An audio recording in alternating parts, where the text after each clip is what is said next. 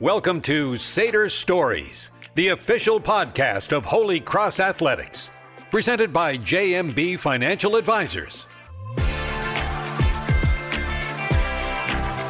Hello and welcome into Sater Stories. My name is Elijah Gonzalez and hosting our first virtual podcast of the 2019-2020 season. And we're joined by Director of Athletics, Marcus Blossom. Marcus, we thank you uh, for taking time out to uh, to be able to talk with us. This is your second appearance, but the first virtual appearance, I guess you could say, on uh, on Sater Stories.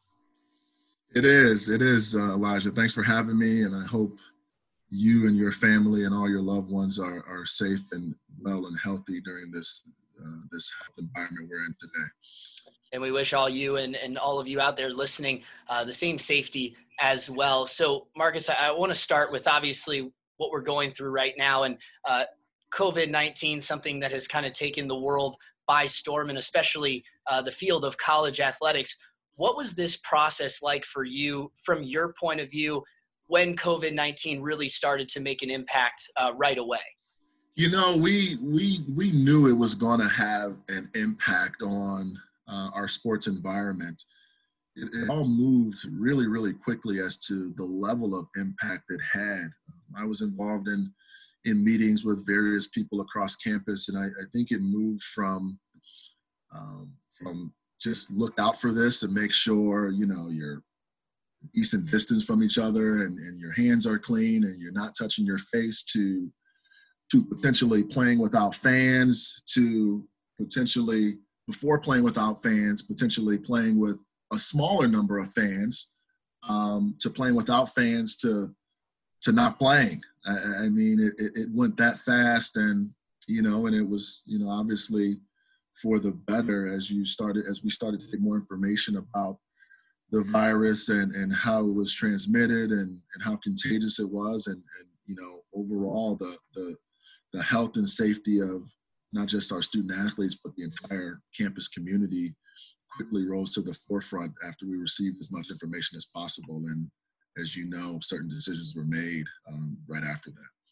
and you talked a little bit about those decisions walk us through that day when the decision was made to cancel sports. I know you talked about all, all the information that you guys got, um, but what was that that kind of day like and, and the process leading up to that decision? Well, I mean, it was uh, I was involved in, in several meetings, probably a week or so prior to the decision, where we were just you know talking about um, the virus and the impact on, on campus and, and how it was transmitted.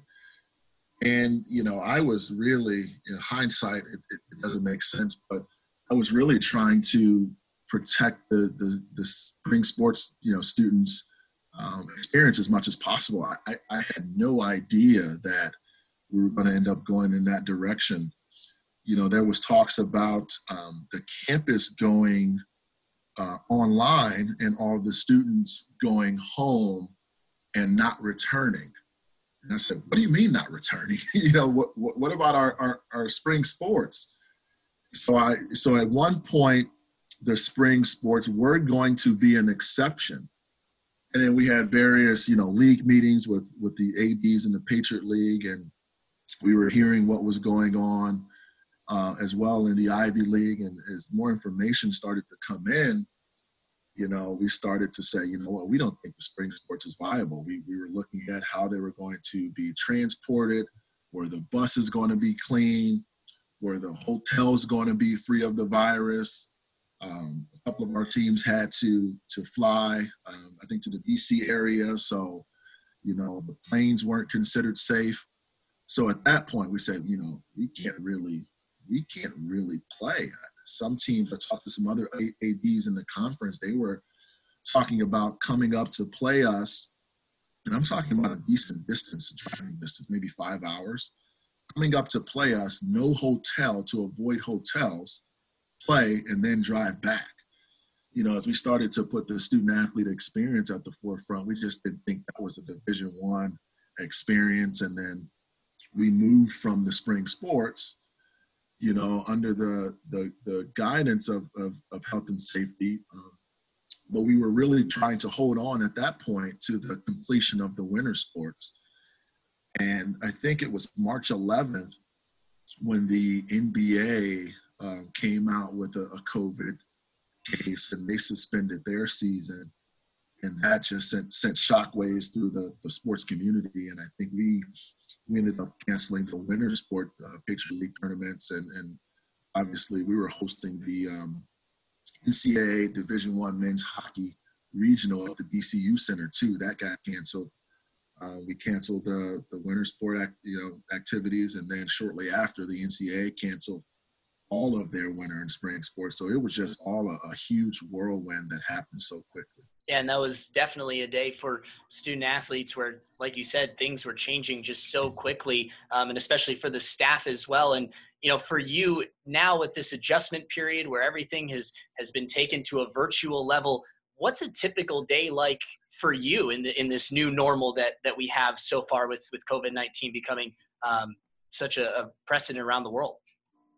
Well, you you spoke on the the virtualness of it with your home office, where your office being at home, you're basically working all day. So I, I wake up and probably start virtual meetings around eight o'clock, either you know, video conferences or, or or phone calls around eight o'clock. And since your computer is handy, you go until you know it's it's it's time to go to bed for the most part. So, you know, I probably participate on, you know, maybe four or five uh, video meetings during the day where I'm meeting with our senior staff, our head coaches, um, other committees across campus. Uh, obviously, you may touch on this later on. I'm, I'm talking to some coaching candidates because we have a couple um, open positions open. So I'm I'm busy all day um, from from 8 a.m. to basically 9 p.m. Simply because you know my, my work office is right here, so there's no need to to, to get up and leave. Yeah, and you talked about you know the the coaching openings that we do have here at Holy Cross, uh, including women's basketball and women's soccer.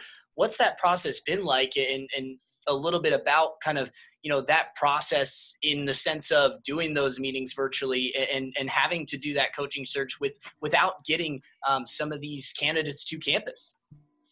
Yeah, we actually have four um, head uh, coaching positions open right now. We have a you know, women's basketball uh, position, women's soccer. We have a baseball position. We have an interim coach in baseball, and we also have a vacancy or interim coach in our women's rowing program. So we have a lot of work to do when it comes to to hiring. But the process has been, you know, as you mentioned, all virtual. So you really um, because of the virtual nature, you're really trying to dive into the candidates, trying to get as much information as you can on them um, from talking to various coaches in the industry.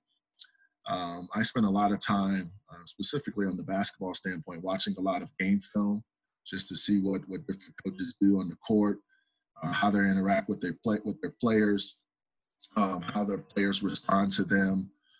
Um, so research, game film, and obviously from the from the interaction standpoint, you know, I've had phone calls and video um, video interviews, and I've, and I've actually had my first, as I was mentioning to you earlier, my first social distance face to face interview where I met a candidate outside, and we said we actually went further than six feet apart. We actually sat around ten to twelve feet apart, and had a, a good conversation.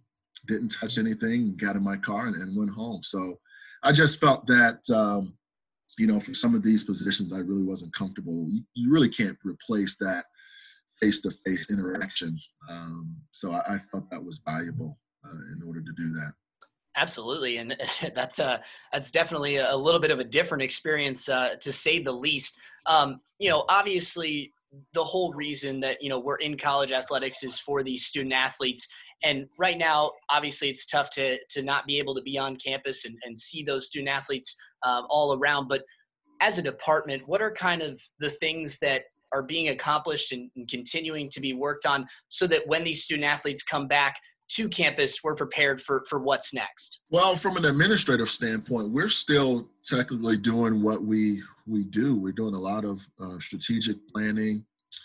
We're we're having um, performance evaluation meetings with our, our coaches um, that you know obviously all of our teams have finished uh, their competition season so we're we're evaluating we're planning uh, we're setting up um, some things for the fall from a facility standpoint. Uh, we're also getting our, our budgets in place uh, for, for competition next academic year. So we're we're very very busy. Our marketing staff is, is working on they're working on marketing plans and um, from from paper marketing to video to graphics. They're, we're just getting really really ramped up uh, for next year, and at the same time um, putting a bow on, on this past year. So it really hasn't really stopped for us. We're as busy as we as, as we've ever been. And obviously, moving forward, there's plenty of high school students that are now going to move to the college level. And, and what's going to be that? How does recruiting kind of move forward from here with obviously not being able to bring students on tours and and have that you know interface face to face interaction? What's how does recruiting just kind of move forward in that capacity? Well, I think the um, the coaches that have already brought uh, some of these student athletes on campus have a leg up. So if a kid has already been on campus, then they're just working on that relationship for the most part. Um, if they have not been on campus, you're I mean you're obviously sending sending them pictures and you know there's a lot of things you can you can find out about the campus online.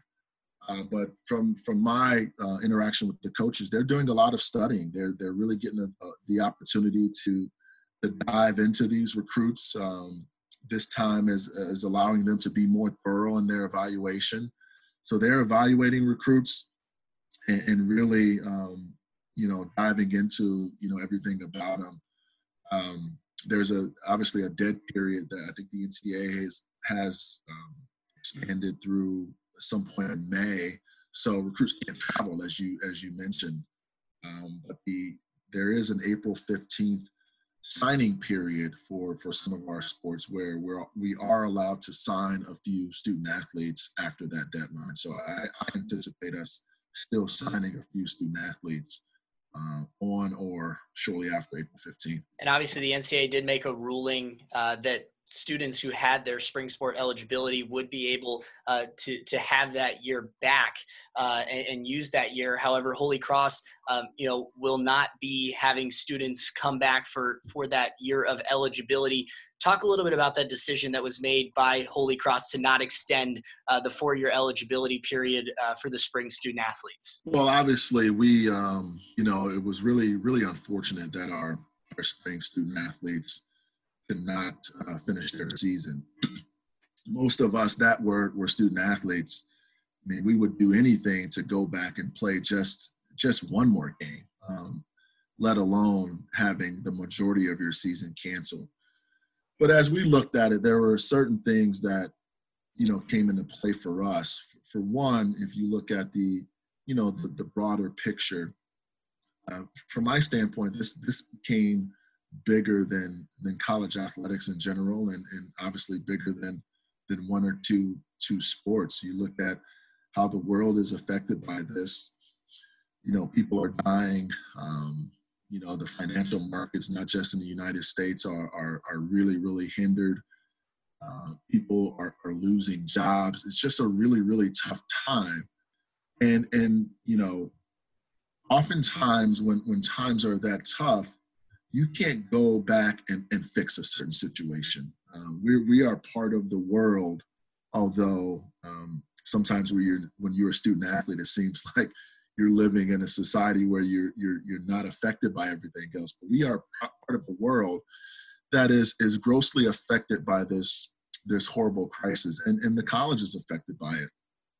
Most people know we we've had to return uh, room and board, uh, which which has a, a, significant financial hit on the college.